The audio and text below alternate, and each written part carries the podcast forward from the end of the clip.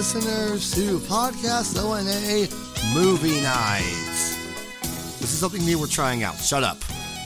I am your host, uh, the movie guy, something or other, and joining me as always are Andy. Hmm. So, will I plus ultra in a theater once again? We shall see. And Jet. Alright, I got a big bucket of popcorn, bring it on an appointment. Ooh. Did you go see Eternals by chance? no, th- no, I jumped off the Marvel movie train after Endgame because, I mean, like, Yeah. that was a Shonen Jump finale. Why do I need to see more of it? Yeah. You know what's better? You know what's better than a good Shonen Jump finale?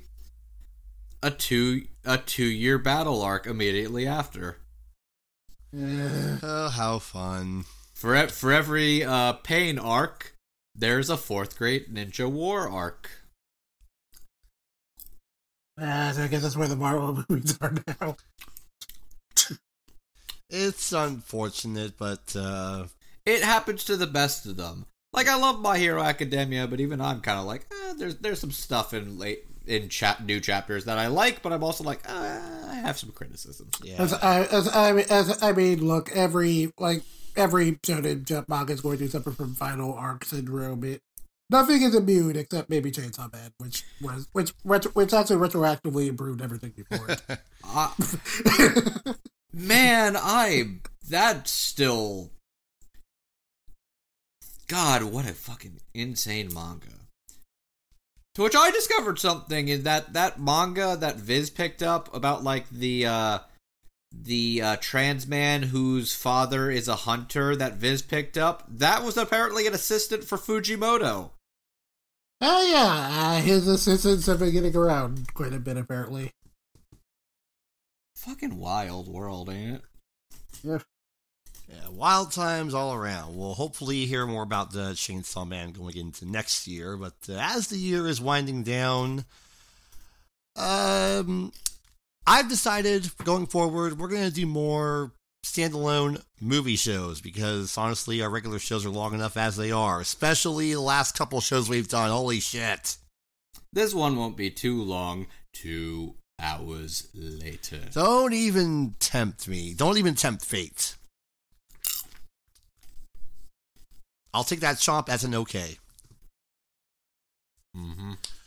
All right. So for this uh, backdoor pilot of sorts, because this is going to be separate from the main shows going forward, we have done a bit of a tradition over the last couple years on this program to talk about the movies of this franchise, and well, here we are with number three.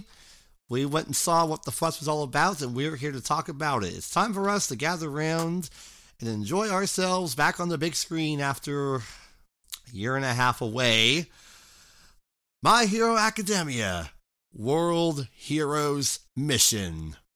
Why were superhuman powers, the meta abilities known so casually as quirks, forced upon our kind?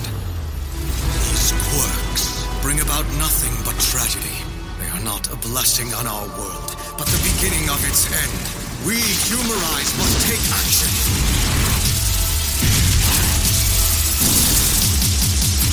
Even if it means dyeing the earth red with blood. Your leader's gone. Search the premises. I repeat, Humarise has placed bombs around the world. The weapons are set to explode in 1 hour and 52 minutes unless the heroes are able to find and disarm them worldwide. Heroes, success or failure of this task rests on your shoulders. This is it, heroes. Start your mission. Go! This way! Protect the heroes, our friends, and the world. Pure humans are being threatened by the sickness of quirks. The gravely afflicted are beyond our help. Deku! I won't give up!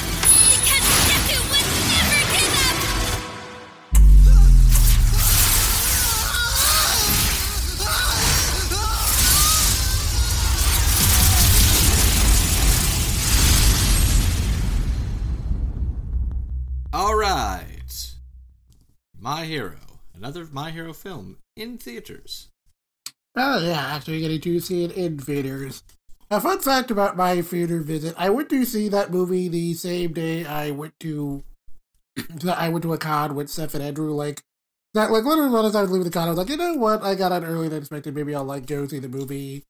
So there was like a so there was like a screening in like 50 minutes and uh, town closer to me. That was like so I was like speeding down the highway to get there in time. Oh man, that's funny.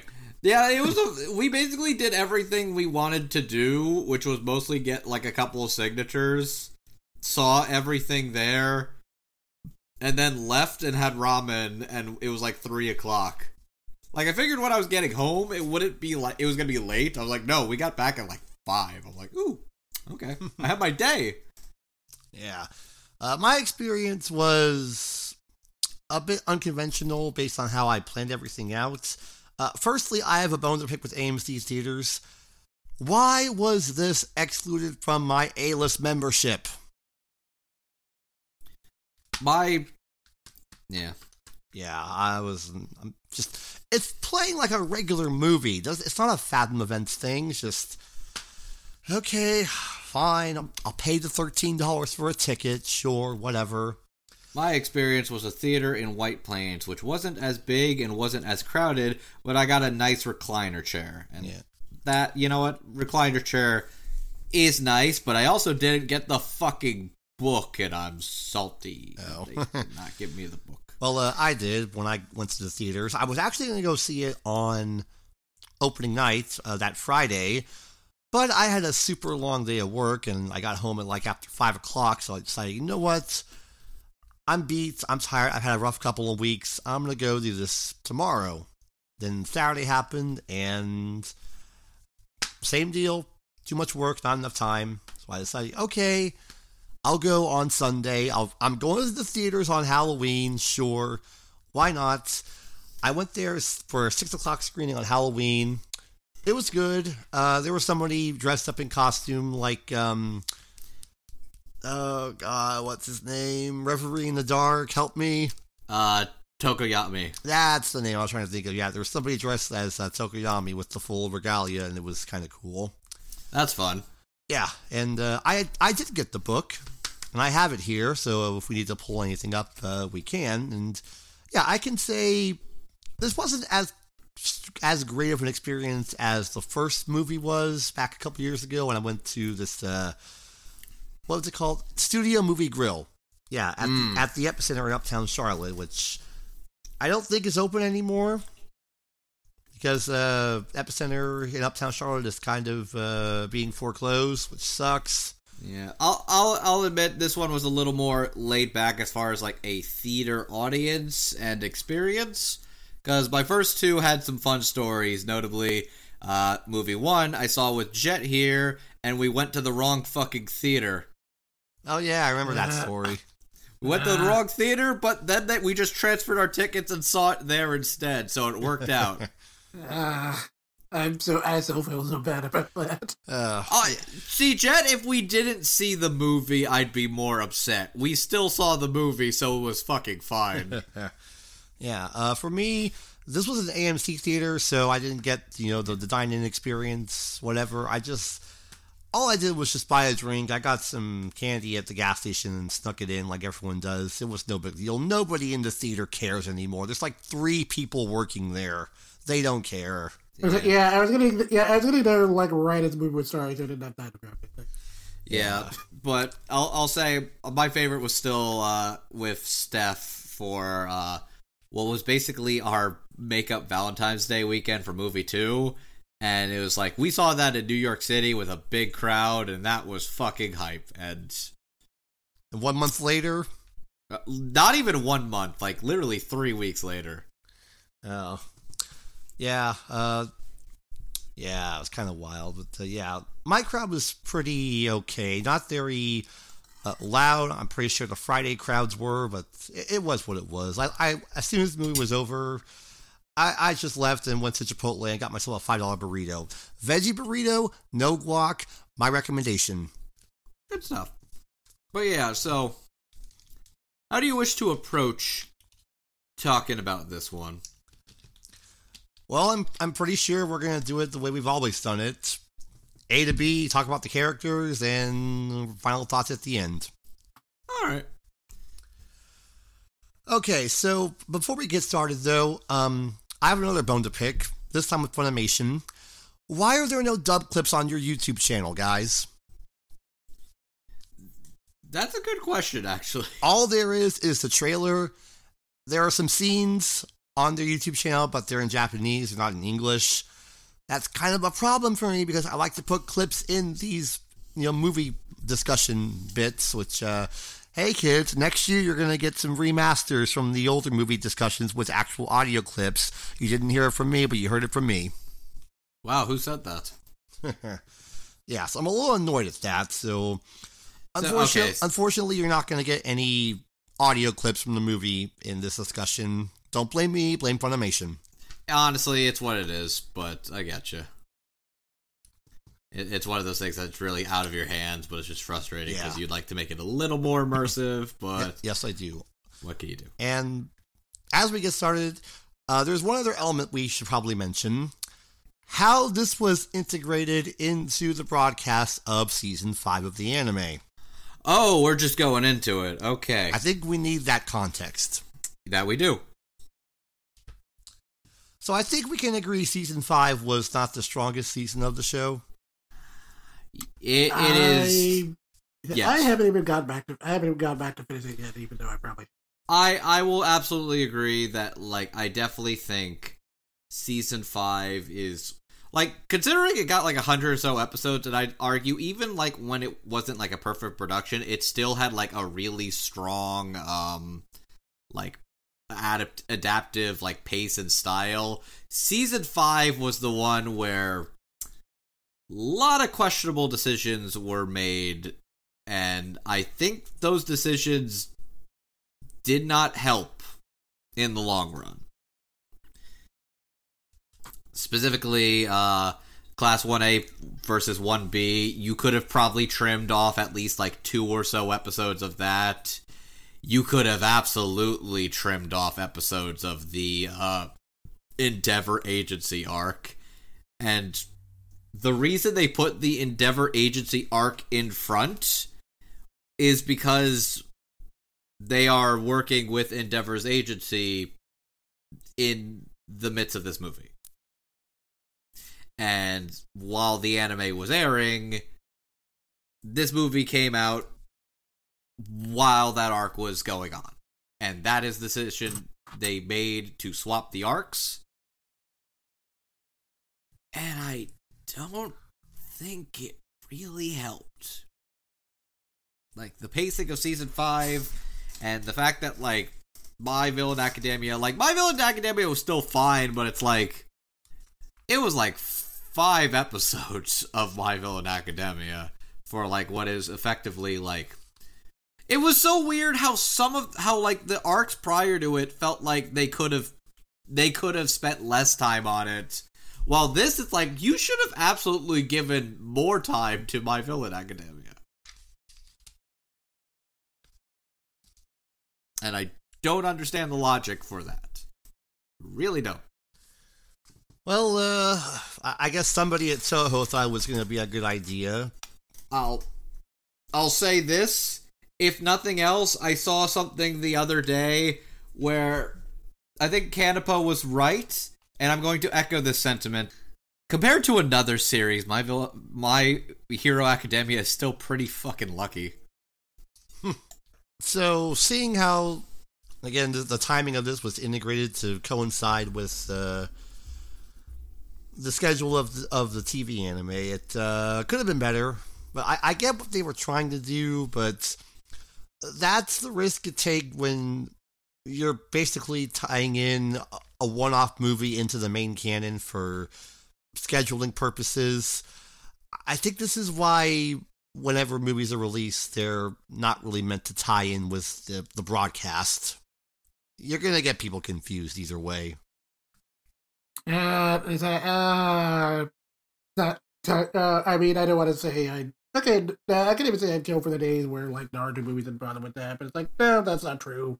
Naruto movies absolutely did like interfere with the broadcast in some way to have them. I know, and so did the Bleach movies, and that did, but that wasn't good either. And I'm Bleach just saying, movies just are because you can doesn't mean you should. I I haven't seen any of the Bleach movies. I've actually heard they're like decent. I mean, I remember an episode that was just a commercial for Hellverse. It was like, really, we're dedicating a whole episode to this. also just because the new uh the new uh episodes of One Piece recently came out. Uh, apparently there was a f- before you even get to Zou, you have a filler arc of One Piece that tied into uh, One Piece film Gold. Because of course you do. That's even more confusing with how it's released over here. That was like three and a half years ago. Yeah. I mean, I mean, basically, I mean, basically, it is just the nature of like big shonen franchises, for better or worse. Yeah. Mm. You you you give a episode and then you call it a day. There's, yeah, so- yeah. I mean, yeah. I mean, we could all be like Black Clover, where the movie came after the anime got axed. Man, Black Clover literally had like so much ample time for a movie.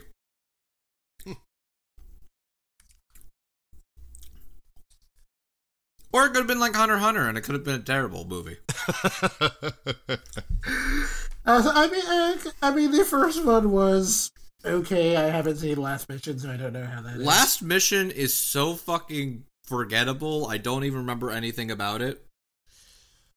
Okay, when I'm talking about all this, my point of reference is like the Inuyasha movies. It's like the second movie came out right at the tail end of. Actually, not not the end. Of, I don't think it was the end of the Band of Seven arc. Maybe it was towards the end. That movie had nothing to do with it. There was no interruption in the schedule. It was fine. Be like that, people. Be like Inuyasha. 'Cause I, was, I mean, I mean, I, I mean, I could make a dark joke about how, for better or worse, uh, you almost wouldn't be able to tell it Inuyasha a lot of the time anyway. But Hmm. Well then. So, um, you notice how as time goes on, these movies have become more and more like a bog standard shonen jump movie, straight to the action. Yeah. That can be a good thing, or it could be a not great thing. We'll determine that for ourselves as we go along here. But to point out how this movie starts, um, biochemical terrorism. Yeah. That's a that that's that that certainly is a way to start. Th- so it feels like the other two movies um built into it a little bit. And this one is just just goes. Just just fucking goes. We are like a terrorist attack happened every student that's in their internship is now around the fucking world in some country that is real except for the main characters who are in this country that is totally not real but is like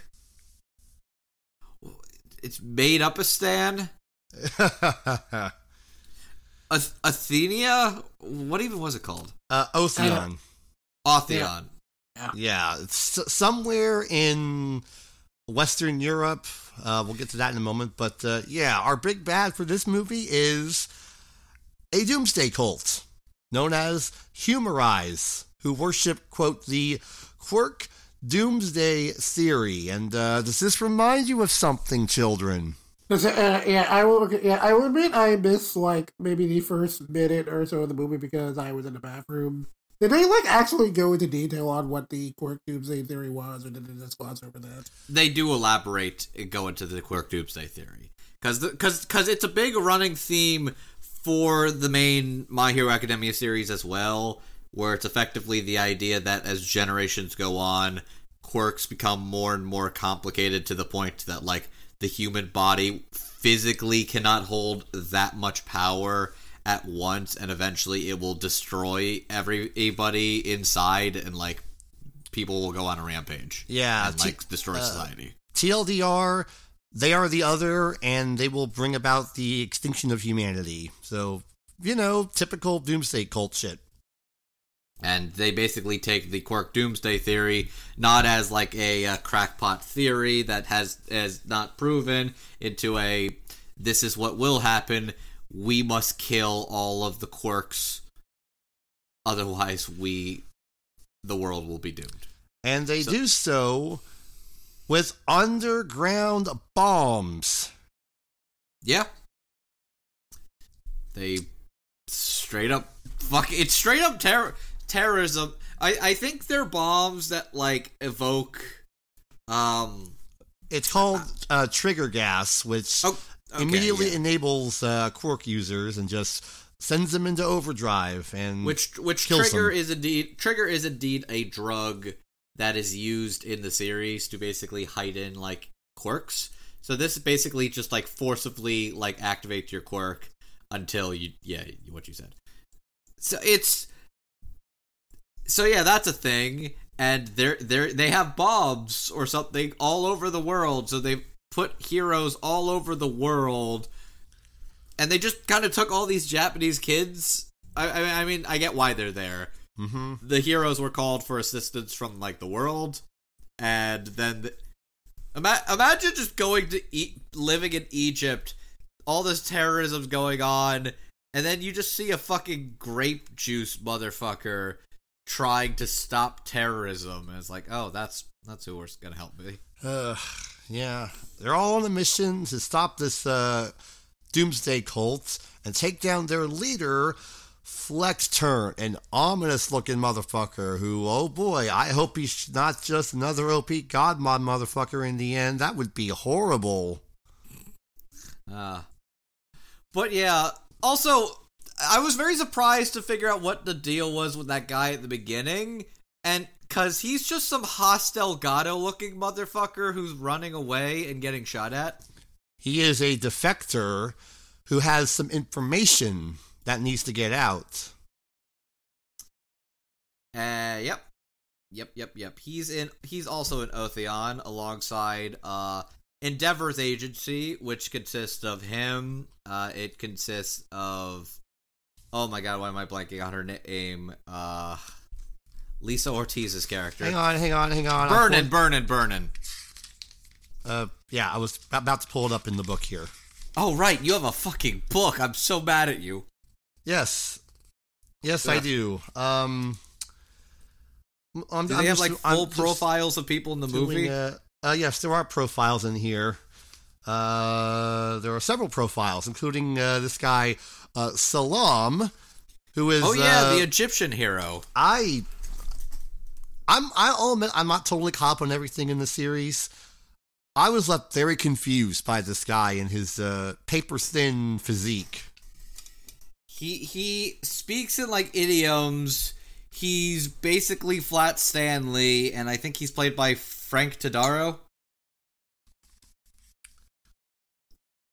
He's a very odd, but it was like you know what? I got a I got a good laugh at least when he popped up. He he's he's he wasn't in the uh, TV show proper. If that's what you're wondering, Oh, that's why I didn't know who he was. Okay. he was original to the movie alongside uh, Claire Voyance. Ha! and she had a cool design. And Sarah, Sarah Roach is Sarah Roach is an up and comer. I'm glad to see that uh, she's getting some big roles herself. Good for her. Mm-hmm. She rides on her squ- her squir- flying squirrel girlfriend slash sidekick. Girl kick. Sure. And then Endeavor's there alongside uh, Bakugo, Shoto, and Deku, of course. Mm-hmm. Got the hothead, the nerd, and the icy hot. Hilariously enough, and we'll go into this later, Bakugo's kind of given the role of the nerd in this movie, which is Yeah, uh, Kind yeah, of fucking funny, actually. yeah, yeah, yeah. The, thing, the, another thing he does in the movie where I'm like, they really had Bakugo do that. Nobody else was around. And Bakugo is actually pretty fucking brain smart. He's like one of the smartest people in their class. It's just really fucking funny that he's designated the like the tech in that scene. It was also really, it's also particularly weird considering like Tokoro, Todoroki was sitting like right next to him. It's like you figured they would have just given that rule to Todoroki. Uh, Totoro look at Todoroki. Do you think that man knows how a fucking computer works? yes, actually, yes. yeah. I don't believe I don't think I okay, okay. I have an easier time believing that more than I would believe that for Bakugo. I would believe Bakugo would know how to blow up a computer. I believe that Bakugo knows how to build a computer and knows how to be toxic online to like crush people on video game of choice. Bakugo can and will get like a 20-0 kill death ratio in Call of Duty and will call you a bitch ass noob and teabag your corpse. Also fair. But yeah, during that whole diatribe, I was just reminded of the Sailor Moon clip of, I'll just warn you now, I don't know how to use a computer. Uh, See, I would argue Todoroki is the type that wouldn't understand where the any key is when asked to press any key. yeah. I, I thought I thought long and hard about like these characters in many different scenarios. So, So, would that make Deku the obligatory Mac user? yes, actually, you know what? That fucking checks out. Yeah. so now we got uh that situated out. Now we can move Talk forward. movie. Yeah, so there, there's no point in building up to it. We're just here's the here's the main credits. We're already on patrol, and yeah, our main three are out and about in this uh, made up country. That's it's gonna be a lot like another country in a moment. And So what the fuck was the suit? Why did they not let them use the suits at the end of the movie? uh, good question. I don't know. They're very cool looking outfits too. It's like if you're gonna give them the movie outfit, let them use the movie outfit. They stormed they stormed a raid house and it was like three minutes long. And that was it. It's like I would have at least liked to hmm. see fucking Bakugo wear his fucking Shadow the Hedgehog thing while he was fighting people at the end of the movie. That would have been great. I think we just uncovered a plot hole in the movie. Why the suits? Yes, or, or why not the suits? Yeah, Yeah, I have thoughts, but basically, they immediately start this movie on very unbelievably high stakes. And I don't think the higher stakes make me care more about what's going on. Ironically, what does make me care more about things that happen movie is a little more of a uh, personal touch. Mm-hmm. Yeah, so this movie starts off with our main three encountering a jewel robbery. They see a pair of guys with a briefcase, and their instinct says, go take care of that. And, well, they're on pursuit. And then we encounter someone else who is uh, just looking to make it to the next day. Shall we talk about this gentleman, gentlemen? Yes, let's talk about good old Rody Soul. Mhm. Rody is what makes this movie work. Rody is legitimately a fucking charming, delightful character, and because because you know what he is, he's a he's you know what Rody is, he's Aladdin. You son of a bitch, I'm in. He's fucking Aladdin. I, I didn't even piece that together, but it's like, no, he's Aladdin. He's a good meaning street rat who cares about people, is empathetic to, towards uh, kids or people, specifically towards his family, but is willing to do some shady things to make en- ends meet. And he does it with a level of charming wit and, you know, uh, parkour to, to get the job done. And just kind of accidentally winds up in a bigger conspiracy because of a wrong briefcase and just being down the wrong alley. And then Deku chases after him, and it's a pretty good chase scene. Which, yeah, no, there's some good parkour, and I got a pretty hard laugh at uh, when he's on the train and he's talking to his little bird friend Pino, uh, where it's like, ah, I don't think we're gonna run into that guy again. And Deku just fucking smashes himself with like the kissy, boom. yeah. yeah. with like the yeah. fucking kissy lips, and like, oh, okay, that was a good gag. Yeah.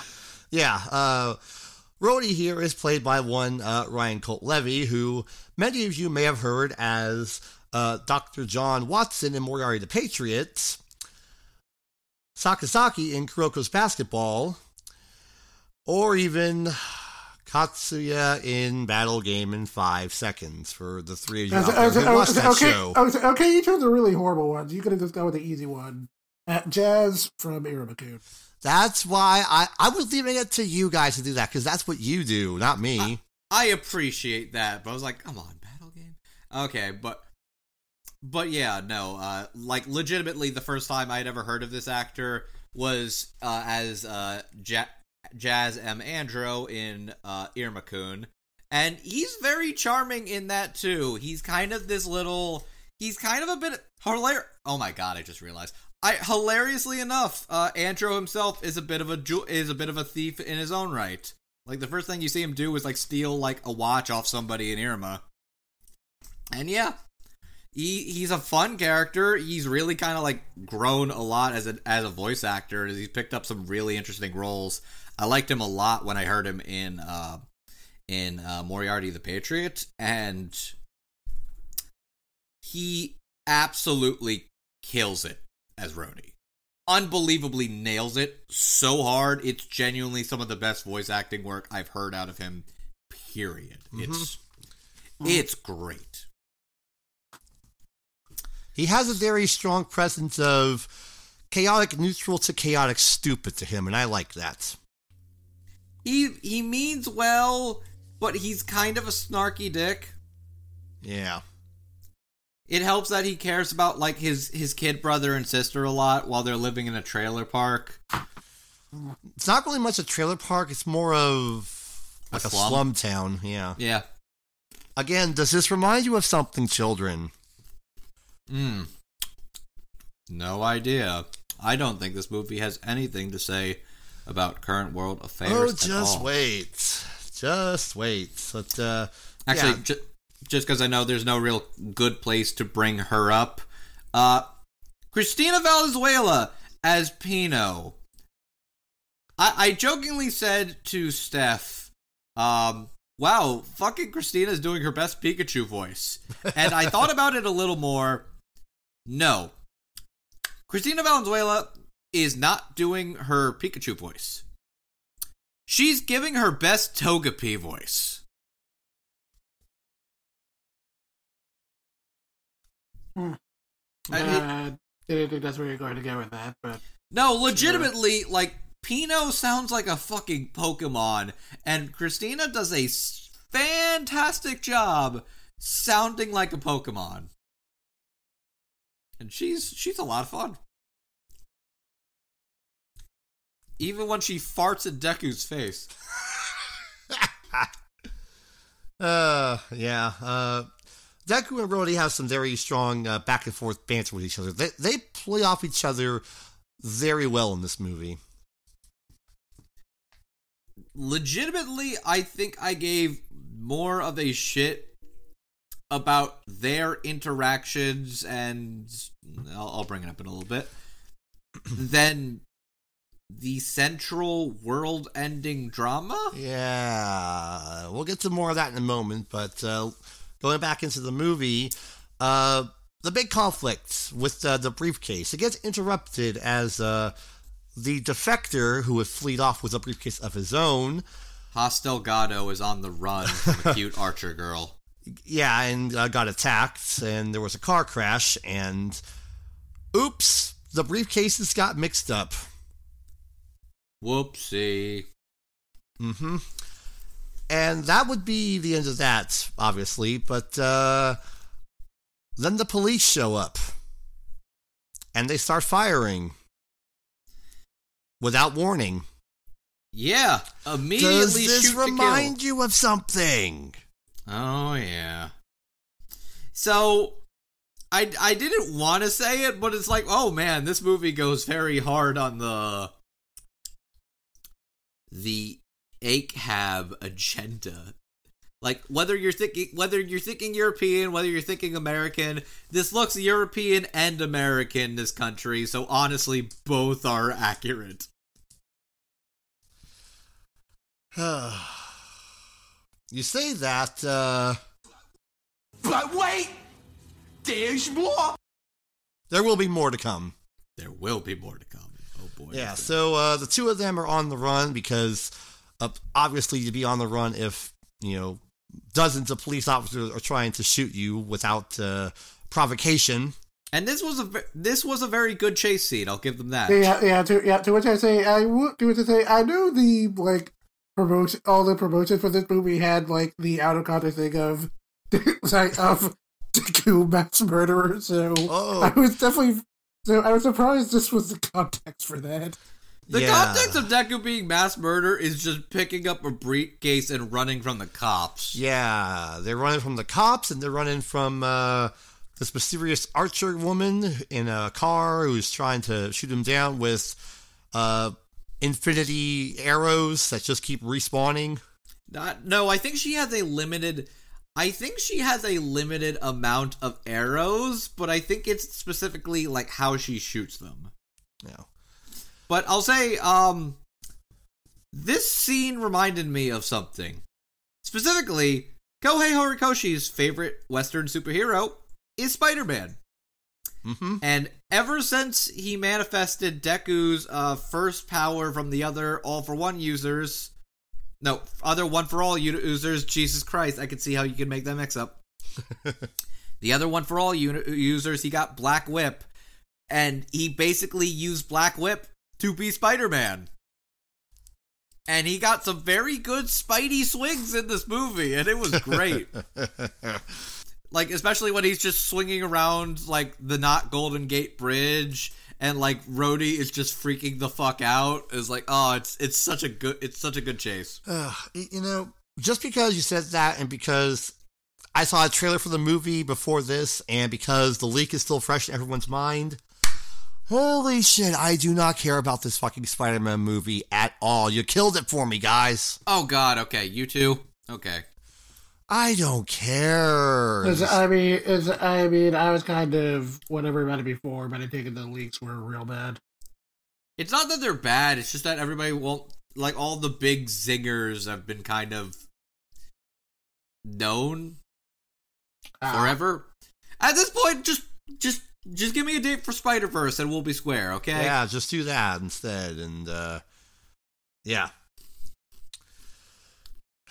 yeah, uh, Deku is Spider Man, which is uh, pretty cool. At least for that uh, moment. Let me just. Uh, actually, saw something here in the book. Uh, uh, yeah, apparently, uh, Horikoshi's uh, number three favorite movie is Spider Man Far From Home. Interesting. Yeah. Oh, okay. Uh, number two is The Ring, and number one is Akira. So you know, that's pretty cool. Also, apparently, he wants to go visit uh, the Star Wars Galaxy's Edge ride at uh, Disney World. Okay, that doesn't surprise me at all. That, that's that's a good way to spend three grand in a week, right there. you know what? Yeah, that checks out. But honestly, considering how much of a fucking like Star Wars Mark Horikoshi is, like every street in My Hero Academia is named after something like Star Wars. It's kind of wild. it's even more wild considering fucking um. I'm not gonna go into big spoilers about uh, current manga developments. All I'm going to say is there's a character named Commander Agbar. He looks exactly the way you think a character named Commander Agbar would look. There's Ugh. also a fighter pilot named Wedge. Ah, lovely. Yeah. The man is many things. Subtle is not one. yeah. Uh, speaking of the lack of subtlety, as Deku and Rody have made their way uh, out of uh, you know police uh, pursuits, something happens in the city and on the television. Oh man, just Yeah, uh, Deku gets in contact with uh, Todoroki, and well, Todoroki basically asks Deku, um, "What the fuck did you do?" uh I chased I chased after a twink in the streets. Why? Um Yeah, because uh, Deku, Fox News says you murdered twelve people. I mean like according to them so did Biden, so Uh, and just when you think that's as far as it goes, oh no no no no no no no no no! Later on, there's a scene with uh, Endeavor and the police chief basically confronting them, going, "What are you assholes talking about?" But the police chief is very steadfast, saying, "Listen, this is how it's going to be. We have to go after him." And as soon as Endeavor leaves, we see the police chief thing uh, sitting around, uh, going, "Heroes." he opens his drawer, and what do you see in there? The Quirk Doomsday Theory book. Is that it? the head of the chief of police is a Ku Klux. I mean I mean a, a Humarise member. Once again, does this remind you of something? As, as, yeah, yeah, yeah, yeah. To which, yeah, to which I say, it never may be a, it never may be a terrible abuser, but at least, but at least he is, at least he was responsible enough to see that to see this was all happening to Deku and being like, the heck is happening? I would say Endeavor's a good cop, but I almost wonder if that's a little too That even that may be a little too nice. Yeah, that that whole sequence is um he does his job and also isn't a cultist. yes, un- unfortunately uh many are given uh some recent events have happened in this country over the last year. You ever walk out because you don't want to get a fucking shot? that honestly, honestly, honestly, honestly, that whole thing is just kind of more funny than anything else. It's it's so fucking pathetic. It goes to show you just how awful and stupid the last 5 years of American politics have been to everyone else in the world. We saw it with Promare. We saw it in Inuyashiki, and we see it here. You're clearly reaching with your politics. This isn't political. It's like, motherfucker, this is actually propaganda. What the fuck are you on about? More on that in a past recording. Yeah. we are surrounded by brainless zombies. It's horrible. Ugh, at least zombies are a little more, uh, a little more tough to push. Yeah, you, you know, if if the zombies actually do rise up and they're looking for brains, they're gonna stay far away from some of these folks because they don't have any. Anyways, um, we are officially done with making parallel parallels to real world politics and happenings. So let's talk about two kids that are trying to cross the border. Ugh. God, yeah. Um, yeah, Deku and Rody are trying to get to the uh, uh, city slash country slash city state slash I don't know. It's not really defined that well. Of Clade, where the Ocean Police will no longer have jurisdiction over there. But that's a long ways away. So a good portion of this movie basically just becomes A road trip. a a summer road trip movie. And it's actually pretty fun as a chill summer road trip movie between Deku and Rody, and it's fun and charming, and I actually like seeing these two characters interact. They got good chemistry. They bounce off of each other. I like how they kind of just steal somebody's broken down truck and have to ride it across the country. It's across not America while Asian Kung Fu Generation plays. Ah, what's I say? We're gonna do Kung Fu Generation song. We got two Asian Kung Fu Generation songs. I was expecting one of them to be used during a fucking gay road trip. Uh, yeah, some folks out there are seeing some things with those two. It's hey, more power to y'all. I'm gonna be real. I've seen more for less in the past. Yeah. At this point, who fucking cares? Have fun. Yeah, just as long as you're not hurting anyone out there or getting real people involved, which is uh, don't do that. Yeah, please Don't, don't. don't don't be the weirdos that try to like start shit for your ship. It's just just have fun and make a dumb joke about oh they gay, and then just move on with it like the rest of us. Yeah. So yeah, uh, during their trip, uh, Rody starts to have some conflicting feelings because uh, his siblings are left alone, so he has to call uh, his boss to uh, get someone to check up on them. It doesn't go well. He has to hire cat sitters. Yeah.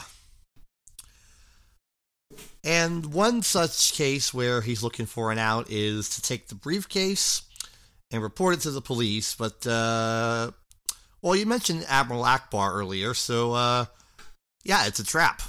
It is very much a trap. Nearly gets killed before Deku literally takes a bullet, or in this case, uh, an arrow for him.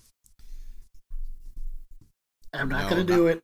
I know. I was thinking it too, Jen. I was thinking it too. I appreciate we both individually were like, "No, the fuck, I'm not," but we considered it, and we are stronger for taking the high road. Yeah. Yeah. So, um, But he took that arrow to the spleen. Damn it! I'm not good enough. I I did not take the high road. I in fact aimed lower, and I am not apologizing. The Why? arrow- He took the arrow to the spleen. Yeah, after that mishap, uh, the trip continues onward, and we get some backstory for Rody, explaining how things became how they did for him. And, uh, oh boy, here come those real world parallels again. You see, he and his siblings had a fantastic life in the city. His father was very well to do, but uh, at one point, he um, basically got brainwashed into QAnon, and uh, things went south really fast. Nobody want to interact with them when their dad was a cra- was presumably a crazy nut job. Yeah, uh, once again, does this remind you of something, folks? Does it remind you of some of your family members out there who have decided to uh, take up professional insanity as a vocation? Thankfully, I don't know anybody or am associated with anybody who went down to Texas to see the second coming of JFK. I unfortunately have to deal with estranged family members who are very much uh, into the Jonestown Kool Aid. It's so fucking depressing, man. And one of my family members works in a hospital and is thinking this shit. That's yeah. Sorry, dude. We've let this happen, and it's fucking depressing. Not the, not the sort of conversation I was expecting to have with a My Hero Academia movie, but you know what? It, it is at least apt. Mm-hmm. Because don't get into cults. Don't No. buy into cults. Do not get into cults. It never works out well. You're either going to do some really fucked up shit. You're going to bu- you're going to lose family, friends, and loved ones. Or you're gonna make a fucking movie where like there's nine levels of heaven, and on the eighth one, uh, Thomas Edison is there, and Helen Keller is also there. Yeah, those Ugh. those happy that I I watched more of that Happy Science breakdown.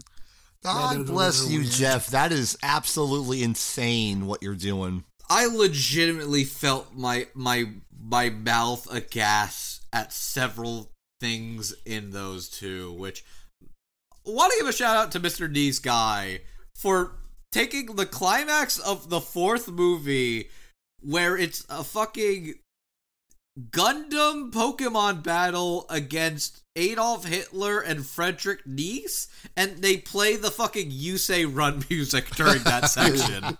just, just good on you. And yes, because I mentioned You Say Run, it's still topic relevant. Yeah. Oh, and uh, speaking of those movies, let's not forget the most important part of that uh, uh, insane religion versus not insane religion movie. I got the results of the test back. I definitely have breast cancer. Man, yeah, they just very casually like, oh, this dad who's an atheist has terminal cancer and never bring it up again because they're Yeah. Also, um, in that first movie, if you noticed, uh, the two kids that went to heaven were Japanese. The two kids that went to hell, uh, were brown white, presumably white. American, and uh, colored. Charming. Charming. stay, cla- stay classy. Stay classy. Stay classy, fucko. Anyways, uh, Deku and Rody bond in a cave and become closer friends, and then travel the country together, doing shenanigans while more Asian Kung Fu Generation plays. Mhm. It's a good, it's a good montage. I liked seeing these two hang out together. Yeah. There was actually a really charming moment in the flashback where Rody has this little uh, keychain puzzle he's trying to open. And, like, immediately after that, you get the fallout of the crazy, and that's just. That, that just sucks. Which, by the way, something I noticed actually, um, Baby Rody was played by Christina Valenzuela as well. Uh huh. I could tell right away because it was the fucking Killua voice. but yeah, so good road trip, good traveling round round the nation, and then they make it to the border And there are cops waiting for him at the train. alongside the Arrow Lady, and they go on the attack. Yeah, It's almost like they're in cahoots with one another. the- Wow, who who'd have thunk? Yeah, to, yeah, to which I say that fight is probably one of the best sequences in the movie. Mm-hmm. Oh yeah, it's a really fucking cool sequence. Which, oh, also at some point, uh, Bakugo and Todoroki catch on to the one text he sent them, and it was secretly a code of of that they were going to the neighboring country, and they pick it up. Like Todoroki, Todoroki is smart enough to pick up on when his boyfriend's trying to call for help. And then he just drags along Bakugo. He's like, "Fucking don't touch me. I, I can go where I want." He's like, "Just shut up." It's like, ah. Uh, and then they is pretty whipped, isn't he?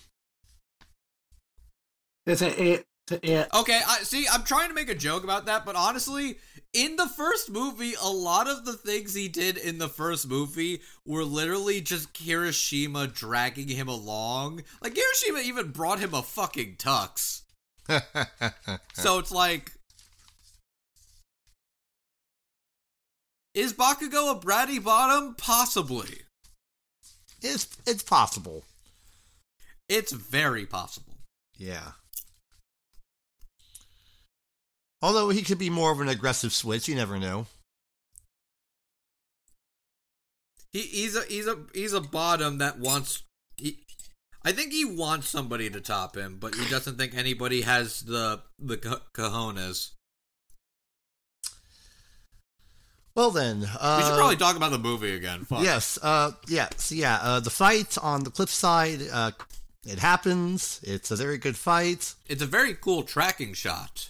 Yes, very good tracking shot. Very cool uh, visual effect to make it look like it's all one seamless cut when it probably isn't, but it, it looks cool. It, it's like they, they cheat a little, but it's like you know it's a it's a good it's a good little tracking shot. It's very cool, very good fight. That woman just killed herself, and they just kind of Yeah. don't acknowledge it. Like, I had to look up what happened because I totally forgot what happened to her, and uh, apparently that's what happened to her. Which, uh, Because yeah, because Flect was like, "You, I will not accept failure," and she was just like, "Well, I guess I failed. Guess I'll die." And it's like, Deku and literally fails to sa- save her. You think that would have weighed a little more heavily on the boy? not that when the movie has an hour and 45 minute runtime. It doesn't. It- It's yeah, I yeah, guess, yeah, to, yeah, to which I say it's a Shonen Jump movie. He'll forget this ever happened. I, I I mean, you're right, but still, that was that was one of those things I was thinking. It's like, you- Deku's not just gonna brush off that a fucking lady just killed herself, even if she was as- trying to uh, kill him. Yeah, to which I say I almost forgot, but like probably the funniest thing during that whole road trip sequence was like that was like uh, him and Rody had to hop on a bus. And so, and, and Rody was like, and so- Okay. and, and, and, and, like, and Deku was making a big deal about like them not paying for the bus. Where he's like, "Look, man, it's cool.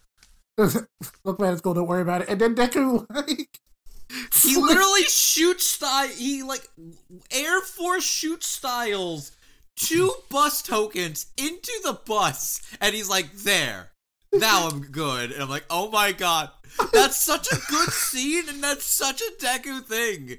Where Rody's just like, "We- we're hitching a ride, who cares? It's like, no, we gotta pay for it though. And he does it in the most Deku way. I loved it. That was like, you're right, Jet. I did forget that. That was such a good scene. That is some quality character building right there. I think the thing, like, not not all these movies are perfect, but I genuinely feel like these movies do understand these characters enough. That's why I like these movies putting them in characters and playing around with each other in different scenarios, which I think that's why this movie was more of a letdown for me because I like the cast of 1A. I like their dan- dynamics and I like seeing them in different fun scenarios.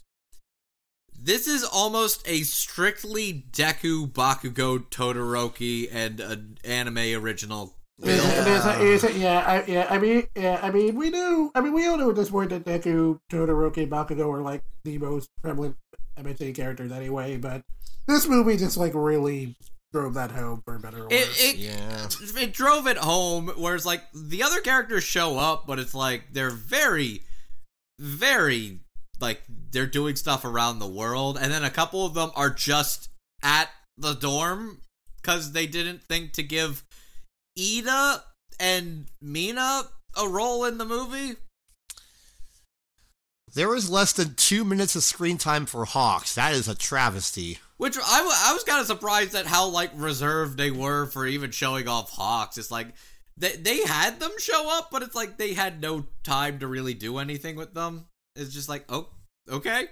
I think that's why I like the other two movies where it's like people people I discovered people really didn't like that first movie. I have problems with the first movie, but I think the first movie had a lot of really fun moments. I am always in favor of uh, broad character exploration more than just straight to the point action for these kinds of movies. Yeah, I mean, to the first movie's point, I mean, they did give the 1A kids like a decent amount to do. And, so, and of course, you know, the climax of that movie was the climax of that movie, so. Yeah, I mean, Don't fair. be afraid to use group ensembles in larger scope. There are a lot of great characters here. Use them to your advantage. And I think that's why this movie. I here's the thing. I do agree. I'll I'll say this. I think the lower stakes and focusing on Rody worked. It was the most successful stuff that worked in the film. But the fact that like it was a Rody and Deku movie with a pinch of Bakugo and Todoroki and like almost nobody else was also pretty fucking weird. Yeah. Feels like we're just sequestering all of them off into the main focus and everyone else is just uh there. Uh, okay. Anyways, uh, so la- Arrow Lady kills herself and briefcase. Yes. They, there is a, there is the briefcase in there, and wouldn't you know it, there's a puzzle in the briefcase. the same puzzle that Rody remembered when he was a kid. And inside, it's a little thumb drive. And this is the, the little sequence where, um, because there is literally nobody else in the movie or in the scene, Bakugo steps up to prove he's a lot more of a computer tech geek than you'd let on. And I, I think that what I actually love that turn of events because that's really funny where Bakugo's like where they're like, wow, so many tabs. It's like you fucking idiots. It's gonna be the most recently looked at tab. yes, as, as we established, Todoroki is not computer savvy. Deku uses a Mac, and this is a Windows PC in this hotel they ran into. So Bakugo's here just just shoving everyone over and just uh, playing Hacker Man for a few moments. I feel like Bakugo wants to build his own PC, but his own temper and explosive sweat wouldn't let him. So he probably just calls Kirishima to do it for him. Knowing him, it probably overheat in like five minutes because he didn't use enough thermal paste. Yeah, that checks out.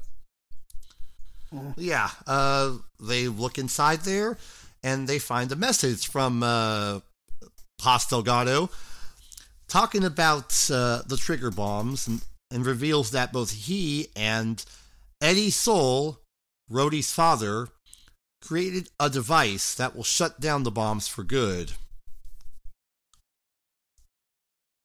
Interesting plot twist right there, I guess. Interesting plot twist, especially about the fact that like the scientists were sort of uh coerced into the cult. Yeah, something something remind you, we know. It's one of those like I guess they didn't want to play too much into Rody's dad being a dickhead despite being dead, I guess. Yeah. Yeah. I, I'm not saying it's like the worst decision, but I also think it's a, it's a, it's a little like uh, a little weak. Yeah, I've seen I've seen worse plot twists, like movie one, where it was actually all for one all along. I'm like, shut up. uh, yeah. At the same time that's happening, though, we get a mass broadcast from Humarise and uh, this big bad ominous looking guy saying that they have bombs all over the world and they will be detonated in two hours. So you better go find them or else. Unfortunately for him, he didn't realize that uh, All Might is back at Central Command and they have a giant computer screen that can pinpoint locations of all the bombs, which include uh, London, Paris, Cairo, New York City, and yes, Otheon. Wow, who would have thought that like everybody is stationed at all the places where the bombs th- would think to be and the bombs were in fact there. you kind of miscalculated that where it's like, wow, you'll never be able to find these bombs, but it's like all the heroes are already stationed there cuz they tried this already. Yeah. They're all still there. What the fuck did you think was going to happen? Yeah. So now it's time for the siege. Yes, it is time to uh, head back to where it all began. And, uh, well, how do you get back to the head base? Well, it turns out Rody can actually fly a plane, believe it or not. He did mention that he wanted to be like a fighter pilot, not a fighter pilot. He just wanted to be a pilot someday, and he had mm-hmm. vague knowledge of how to fly a plane. Yep. And so the flight commences. The heroes are dropped off. And then the real fun begins because we have three battles in three different ways. They storm the fortress, but yeah, there's there's three fun fights. Listen, uh, yes. yeah, you know, your big obligatory shonen uh, movie fights. So, which I gotta say, like, uh, for My Hero Academia standards, those fights were surprisingly brutal. Yes, yeah. they were. Starting with Bakugo going up against a pair of uh, totally unhinged, crazy ass twins. Which major, major. I, will shout out. I'm not gonna go through every voice actor in this movie because I couldn't read all of them in time. But major, major props to uh, Mike Haimoto for sounding unbelievably unhinged as the evil murder twins. Oh my god. Jesus fucking Christ. Also, those fuckers tore into him. Mm-hmm. Yeah, and interesting to note, even though they are part of Humarise, they have quirks. Which brings into question why the fuck are you here then? Well, look, we're just here for the payday, wink wink. I think I think it's a mix of like how do I put this? Um almost like the guilt of privilege or like thinking if that if that makes sense. Does that, does that, no, I think it was specifically stated like they wanted to be on top when the new world is made. Yeah, something, something, New World Order, you know the drill with these Doomsday cult crap. Like I th- like I think the I think Barrows legit did feel like the sin of her quirk, and that's why she killed herself. These guys, they're just like, oh yeah, no, uh, it'll be fucking fun once we we're on top. Yep, that's the idea. Destroy all the quirk users and rebuild the world with uh, purity, as some folks like to call it. Also, uh, sh- yeah, yeah. Also, I guess just what the fuck was it where um, hang on, I'm gonna steal a, a, friend from a joke of mine. No, I mean, a, I'm going to rephrase that. I'm just going to steal a joke from a friend of mine. Yes, I did Bugs Bunny myself. Fuck you. and then there's Todoroki who goes up against um what is a fucking what is Ichigo's hollow form? I mean Leviathan, sorry. yes. Like that thing looks like a fucking hollow. It really does. I mean, I mean, I mean, it looks like a very weird murder clown. And Jesus Christ, did that thing do a number on Todoroki? Yeah, he got brutalized.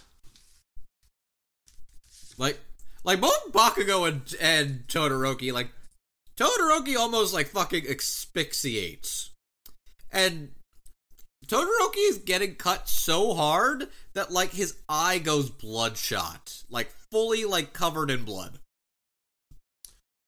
That happened to uh, Bakugo as well during his fight. Yeah, that's what I meant. I, I said, and that's what happened to Bakugo. Yeah. Where it's like literally his eye just get covered in blood. I'm like, wow, this shit's brutal.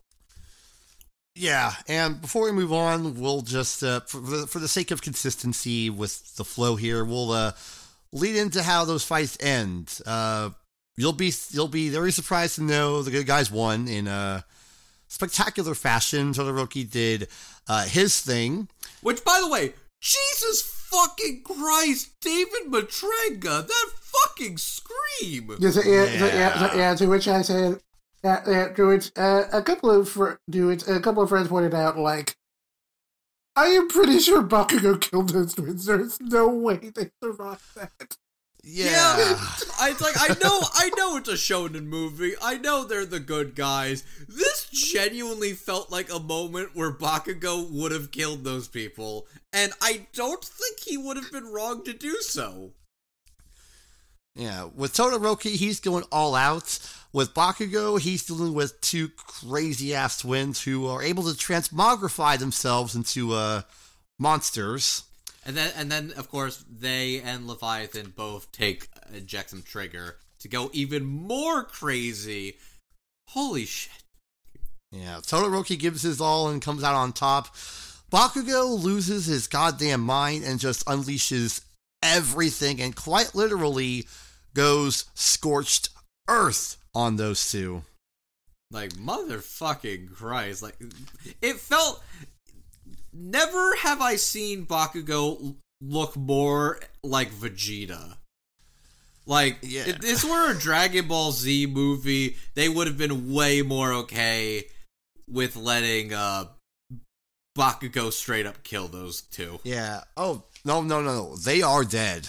They're they're not surviving all of that because No, I mean uh, they they they aren't. They show them getting uh carted away later.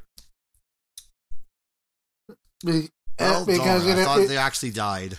because well, I mean, okay, well, I mean, it's all My Hero Academia, so they can't let them die. But Like, But they basically did just fucking die. because yeah, at the end you had Bakugo barely standing tall, cut, bloodied, his eyes bloodshot, completely without shirts, which makes it the best part of the movie. Andrew, if you say anything, I will smack you. I was just gonna say that seemed like a very Dragon Ball Z thing with all that battle damage. Yeah, and this leads us to uh, Deku confronting Flect Turn. So I will say this. Of the three My Hero Academia movies, Flect Turn is the best villain. I don't think that is a compliment on how good Flect is, and more so a detriment to how poor the other two were. Because counter here's here's my counterpoint. When it's revealed what Flect Turn actually is, my reaction was, "Oh, good! It's another OP Godmod motherfucker who can block everything. We haven't seen this in six months." For what it's worth, I am not a fan of characters like that who are just able to withstand every blow and just reflect it back. That is just uh, not a fan. Not a fan. Man got no pussy and decided to start a cult. Pretty much. That that's pretty much the, the story of like every cult. It yeah, kind of, but legit his whole thing was that my quirk literally reflects everything, including everybody around me. My parents didn't want me, my friends didn't want me. I tried getting laid and they were like, "Ew, god, is it blue? Like is that infected?" And you're like, "No, baby, it just looks like that." Ew. Uh, no, I, actually, I'm doing a bit. It's because um, his quirk also reflects women or something. Basically, he felt he felt isolated from people and distant, and yeah, difficult. so cult. Yeah. Nobody wanted nobody wanted me, so I started a cult where everybody would want me, and they would either drink Kool Aid or sleep with me or both. yeah, and as you would uh, surmise from this, every punch that Deku throws, it just gets re- reflected back to him. And then Rody shows up.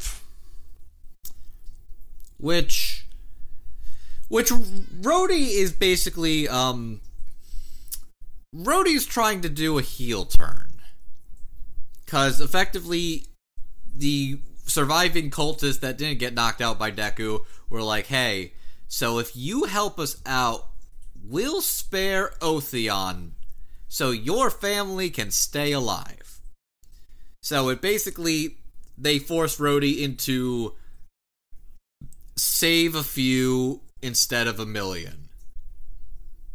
Kind of conundrums where he's like do your own self-interest. You can do you can save your family fuck everybody else. And he's trying to play it up that he really is going to uh he's really going to sell out the world and everybody else. And then they flash back to when he told Deku about what his quirk was. Mm-hmm. and his quirk is Pino. And Pino's whole deal is that Pino is the literal embodiment of Rody's true emotions. Yeah, yeah, yeah. To yeah, to which I say, I know that was supposed to be an impactful moment in the movie at all, but like, there was literally no reason to keep that a secret. There really was There no reason to keep that a secret. I, I, I, thought thi- I, I think what they were trying to do was they wanted to save it for the suspenseful buildup. They really want- su- for that moment. they really Only- wanted to make you think that Rody was actually going to be evil. Ex- where ex- it's like, except, ex- except you did a pretty good job of establishing he wasn't going to do that. Like- so, like, you What- made what- him too likable. like one swerve is good. When you're trying to swerve a swerve, you're getting too cute with it, and it's gonna lose some of the impact. it it, it, it was so sil- like did it was just trying to be like a oh we have a plan all along or he's gonna stay loyal. It's like of course he's gonna stay loyal. It's Rody Soul. He had a fucking summer road trip movie. It's like you think that dude's gonna turn at this point? Like yeah. But, um, yeah, it's a swerve, bro. And, uh, well, Rody paid for it with, uh, laser wounds. Eye for an eye, basically. Deku gets shot, Rody gets shot. Yeah, but he's still fighting through the pain to get his way to uh, the main room to deactivate the bomb while uh, Deku is still uh, trying to whittle this guy down. Which, yeah, it. Which even even even if it if you know it's going to be the cool climax moment, it, it I I knew I'll say this I knew I knew it wasn't going to top the climax of Heroes Rising. I knew that. Mm-hmm. Was but this very much felt like this felt the most Naruto Dragon Ball Z movie, but god damn it was it still a pretty cool climax. Yeah, because it's it's building and building with Deku's throwing all the punches, thinking about how hard everyone is working to you know stop the bombs in all the cities all over the world. But that parts of that sequence reminded me of a line from Return of the Jedi. Your overconfidence is your weakness. Your faith in your friends is yours. Yeah, I could see that. But it, yeah, I think uh, yeah, I think our friend Spaceman Hardy described that as like Deku during the hundred crack fist, which I guess seems accurate. Which I'll say this, it was very silly to see him punching in place, but at the same time, no wait, that was actually fucking awesome. It kept building the momentum over and over and over until it was fucking crazy. And it's like you could you could it is very satisfying to watch like Flect's overconfidence finally break. But it, at the same time, it felt like th- this could have been like a good time to come up with a strategy, but it felt like a. It almost felt very uh, Dragon Ball Z. I got an idea. we'll have to punch him really, really hard. It's like, Uh. are, are you sure? Yeah. If we keep punching him harder than he can take him, he's gonna have to give out at some point. Yeah, as, as, as, as okay, I mean to be fair, it is less silly than like every Naruto movie having to end with an obligatory Rasengan to the point where there, to the point where there was one where Naruto did the Rasengan while like riding on a chubby, while like riding on a chubby guy. I am actually not oh. joking about that. Really? Like- on, on that note, on that note, this is the longest five minutes since Frieza blew up Namek. oh God. This went on forever. I mean, I get what they're trying to do, but God, this entire, like, how long was it? 15, 20 minutes? That went on for way too long. I, I, I mean, I don't, I mean, like maybe it's because I've seen Shonen Jump movie fights that like went on for much longer than that, but that didn't bother me too much. Yeah, but uh, yeah, steering back into the fight itself, it just keeps building and building and building and building until Deku unleashes one for all, full cowl, one hundred percent. What was the full name? United. Hang on. What was it? United States. Uh, United World Sm- of Smash. Oh, it was United World of Smash. I think that's what it was. Which it's fucking silly, but shit if it isn't cool. Uh huh.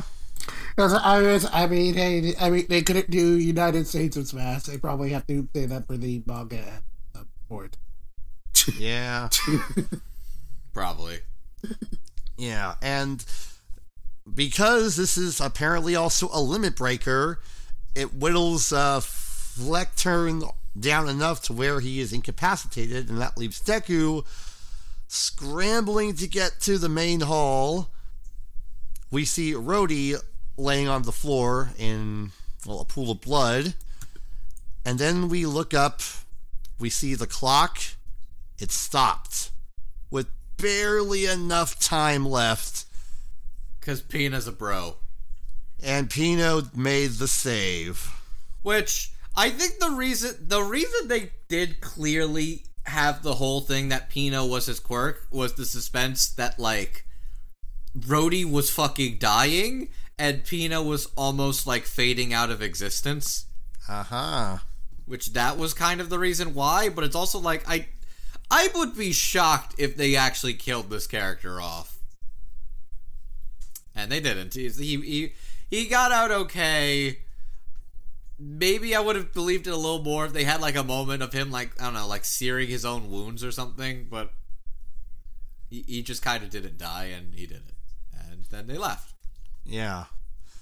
Yep, the bomb is stopped.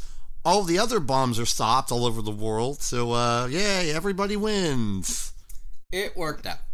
Yeah, and so uh, for our epilogue, we head back to the hospital where everybody is getting treated for their wounds, some minor, some very severe. Bakugo gets old lady kisses, and he's just as mad as he's always is. yeah. And yes, we do have mass arrests of the uh, surviving humorized members, including the asshole police chief, which I laughed at. Uh, you know what? It's good to see police corruption taken seriously and overturned. It's, it's, I like fantasy. you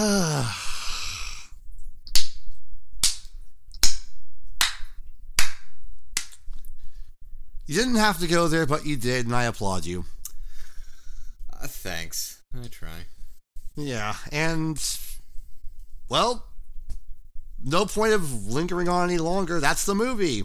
That- the day is saved. Everyone goes home. Uh, Rody gets a job as a bartender and uh, looking to get uh, a pilot career for him as well. He gets he gets a very cute little. Uh, it's I'm seeing you off. It's not like I I was here to see you off or anything. And then Pino's just crying. Like, ah, damn it. Okay, fine. Don't worry, he'll make a visit later on. And I'm sure those two are going to get very close to each other in the process. A lot can happen in the Mile High Club. Go to the corner. You set me up for it. You said he was gonna fly out to see him, and I'm like, motherfucker. You are supposed to be better than that. I'm Learn some self restraint. I'm not. Ah. Anyways, so I have discovered this might be a this is this is possibly a controversial opinion. I've at least had a couple of people who don't agree with me on this. I think this is the worst of the three. Uh, I mean, I haven't seen Heroes Rising, but I can believe. What the fuck? You haven't seen Heroes Rising? I mean, I, I didn't get around to seeing it in theaters, and I'm like very bad with like getting around to anime movies in general. I haven't seen it. I thought you did. I never said I did. Oh. Really? Well, um, I was, and Andrew, why are you surprised? I told you this like I told you this like a few days ago. I legit don't think I remembered that because okay. Okay. Um, you say it's the worst of the three. I would have to agree. We're starting to reach the law of diminishing returns here. I mean, okay, I mean, basically, these are finally starting to feel like Shonen Jump movies. And that's not a good thing. It's not good when I can describe this as a Shonen Jump movie. And it's like I know people said that a lot about two heroes, and in a ways, yes, it was. But I feel like it. How do I describe this? I feel like two heroes was still enough of a My Hero Academia movie, as well as a Shonen Jump original movie. And Heroes Rising was a was to me more than anything a celebration of My Hero Academia and like a fucking explosive climax in a in a way I legit don't think is ever going to be touched. I'm, this is not to say that World Heroes Mission is bad. It's not. It actually has some really good movie moments. It's got some really good action set pieces and fight scenes. And bar bar none, Rody Soul is the best movie original character these have introduced. He is the mm-hmm. most interesting, he's the most charming, and he's definitely like the most memorable. And by far, Ryan Colt Levy straight up steals the fucking movie and takes it, and it legit gives like the most heartwarming, emotional moments of this film, and he fucking nails it, and he like makes me care a lot. But this felt less like a My Hero Academia movie and more like a movie with My Hero Academia characters. Yeah, I think that's a fair assessment to make. Because, yeah, to me, the thing that makes the My Hero Academia things really work is seeing the ensemble cast of characters play off of each other is in unique and different scenarios.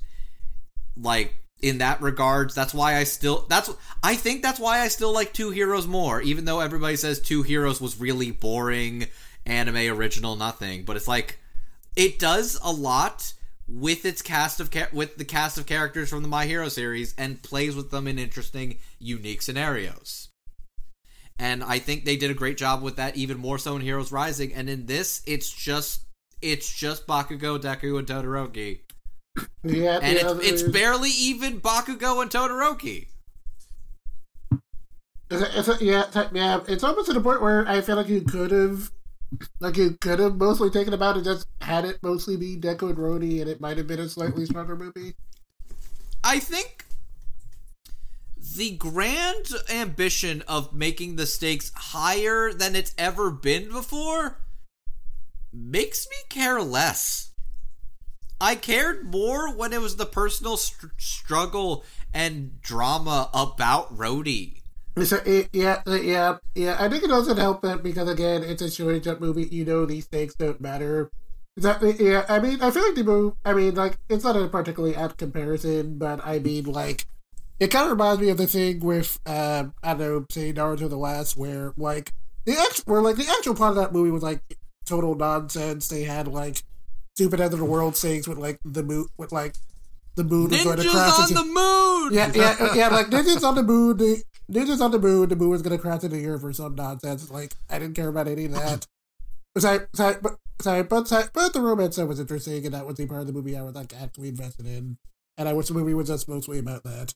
Speaking of that movie, uh, the big bad of that movie was voiced by Robbie Daymond, and in this movie, uh, Flect is voiced by uh, Robbie Daymond. So, so, so, yeah, admittedly, Robbie gets to play a slightly better character in this movie, but this movie also doesn't have the novelty of of Tuxedo Mask fighting Naruto over Sailor Moon. So, like, I still see Robbie's role in that movie wins out slightly. Touche. Yeah. But like I said, I've said Flect is better is the best movie villain by default. That nine is literally built to be diet all for one, and I Wolfram. Holy shit! I almost forgot his name again. Yes, uh, two heroes had Wolfram and a guy with gun as the villains. Wolfram was guy with gun. He just also could move like metal and stuff.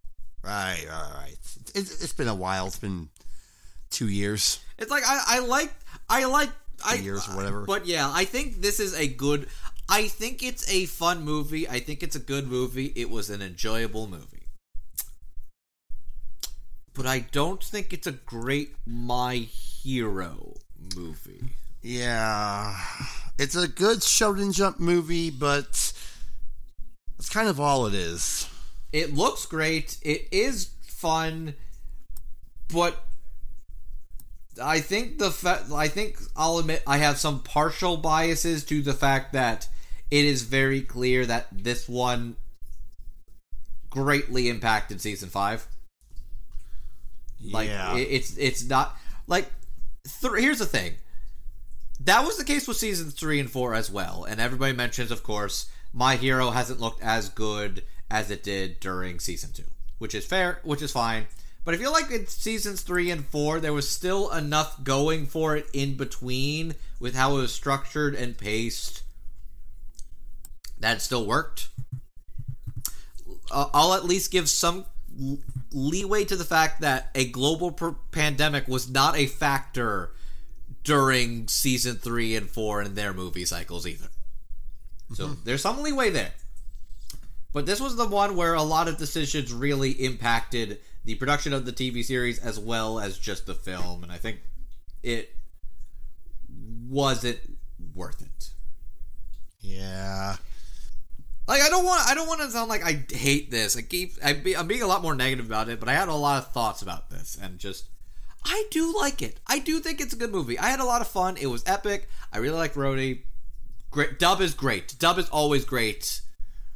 But yeah, of of the three films, my ranking is Heroes Rising, Two Heroes, World Heroes Mission. Two, one, three. Hmm. Okay. Uh, well, uh, in brighter, in, on the brighter side of things, uh, this movie has done pretty well in the box office. It opens in just under 1,600 theaters and netted uh, $2.8 million, which did make it the best opening that week, beating out uh, Antlers and Last Night in Soho, which is good. And uh, at that point in time when it opened, it was the number two movie in the country, right behind Dune. Damn. Just shy of touching the worm. yeah. Um. Yeah. This is going to be. This is, this is going to be considered a success for Funimation for their theatrical rollout, and that's good for everyone. It's already past the 10 million mark, so, you know, good stuff. Mm-hmm. Yeah, the, it's it is still successful. It's still mm-hmm. good. It's very successful, and they they know it's successful. I'd also be okay if they waited a little bit for the next movie. I think that's how a lot of people are feeling. Yeah, uh, yeah. That's what I, that's how a lot of people feel, but I feel like that's not going to happen simply because I mean, the I mean, we're still probably a couple of years away from the manga like actually ending, but it is in its last arc, so they're gonna get into as many movies as they I, can before it. I I just at least for the season six. I don't see where they would even put it time wise. Okay, I mean, okay, I mean, I figure at this point, if they make any more movies, they're gonna stop caring about canon altogether. Admittedly, they're kind of yeah, I guess. I mean, they were at least trying with two and three. They did try, and movie one is now hardcore. Movie one is canon now. Like that that is actually a thing. Two Heroes, the film, is canon, straight up. Due to a couple of reasons in um, recent chapters. But yeah, it, it's just where do you put it in season six? I don't think they can or should. If they want to do something after that, they can make it work. But I, I think if they want to at least try to sort of canonize it, I think I, I, I think it wouldn't work.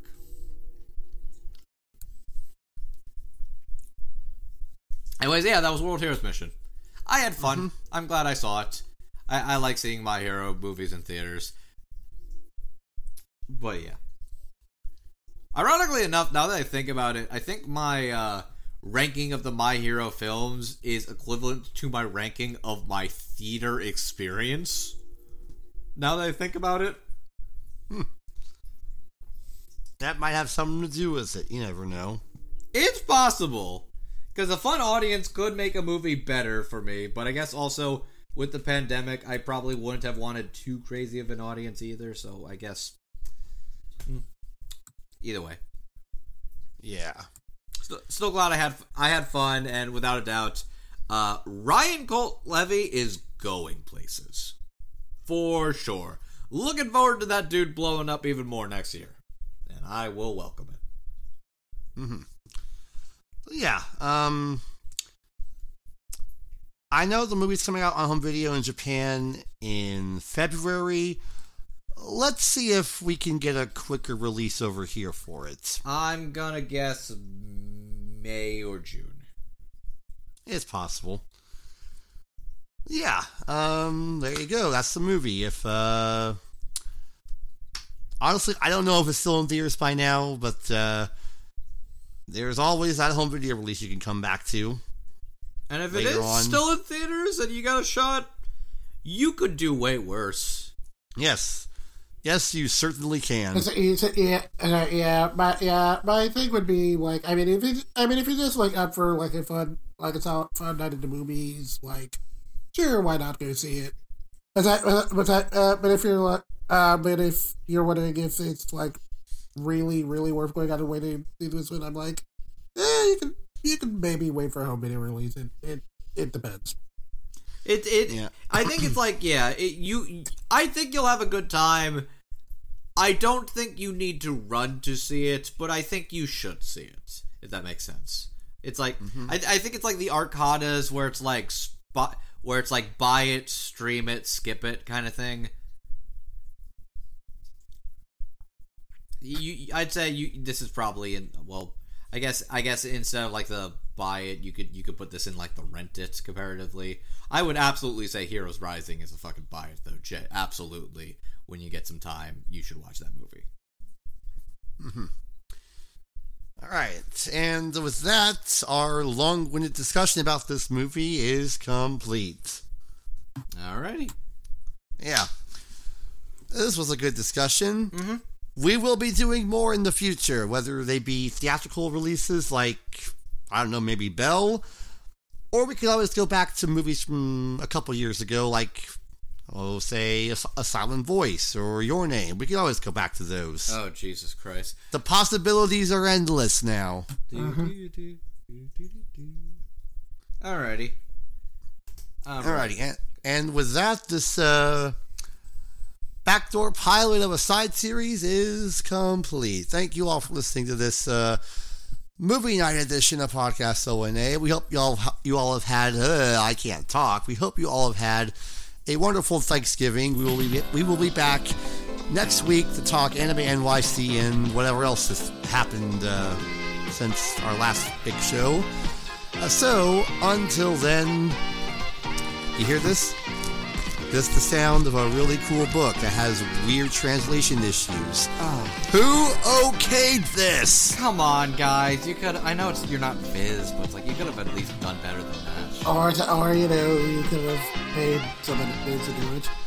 Could have paid Caleb to do it. Yeah, yeah. Anyways, I, I'm so glad they at least did a thing. Anyways, good night, everybody. Pick up after yourselves. The fucking people at the movie theater have enough shit going on as it is. The last, they, last thing they need to do is deal with sticky nachos on the fucking seat. Uh, yeah, I didn't No, no, okay, no, that's not even like a. I don't even mean that as like a sex thing. I mean, literally, I have gone to the movie theater before where we snuck Okay, into a okay, theater. okay, I, okay, I mean, I, I mean, I know you didn't, but All right, fine. For once, I'm not trying to make a dirty joke, and y'all are like, "Oh, that's gross." I, I, I, I mean, I mean, leaving on the feet does sound gross. Don't be gross. That's that's that's the takeaway from this over hour and a half podcast about World Heroes Mission.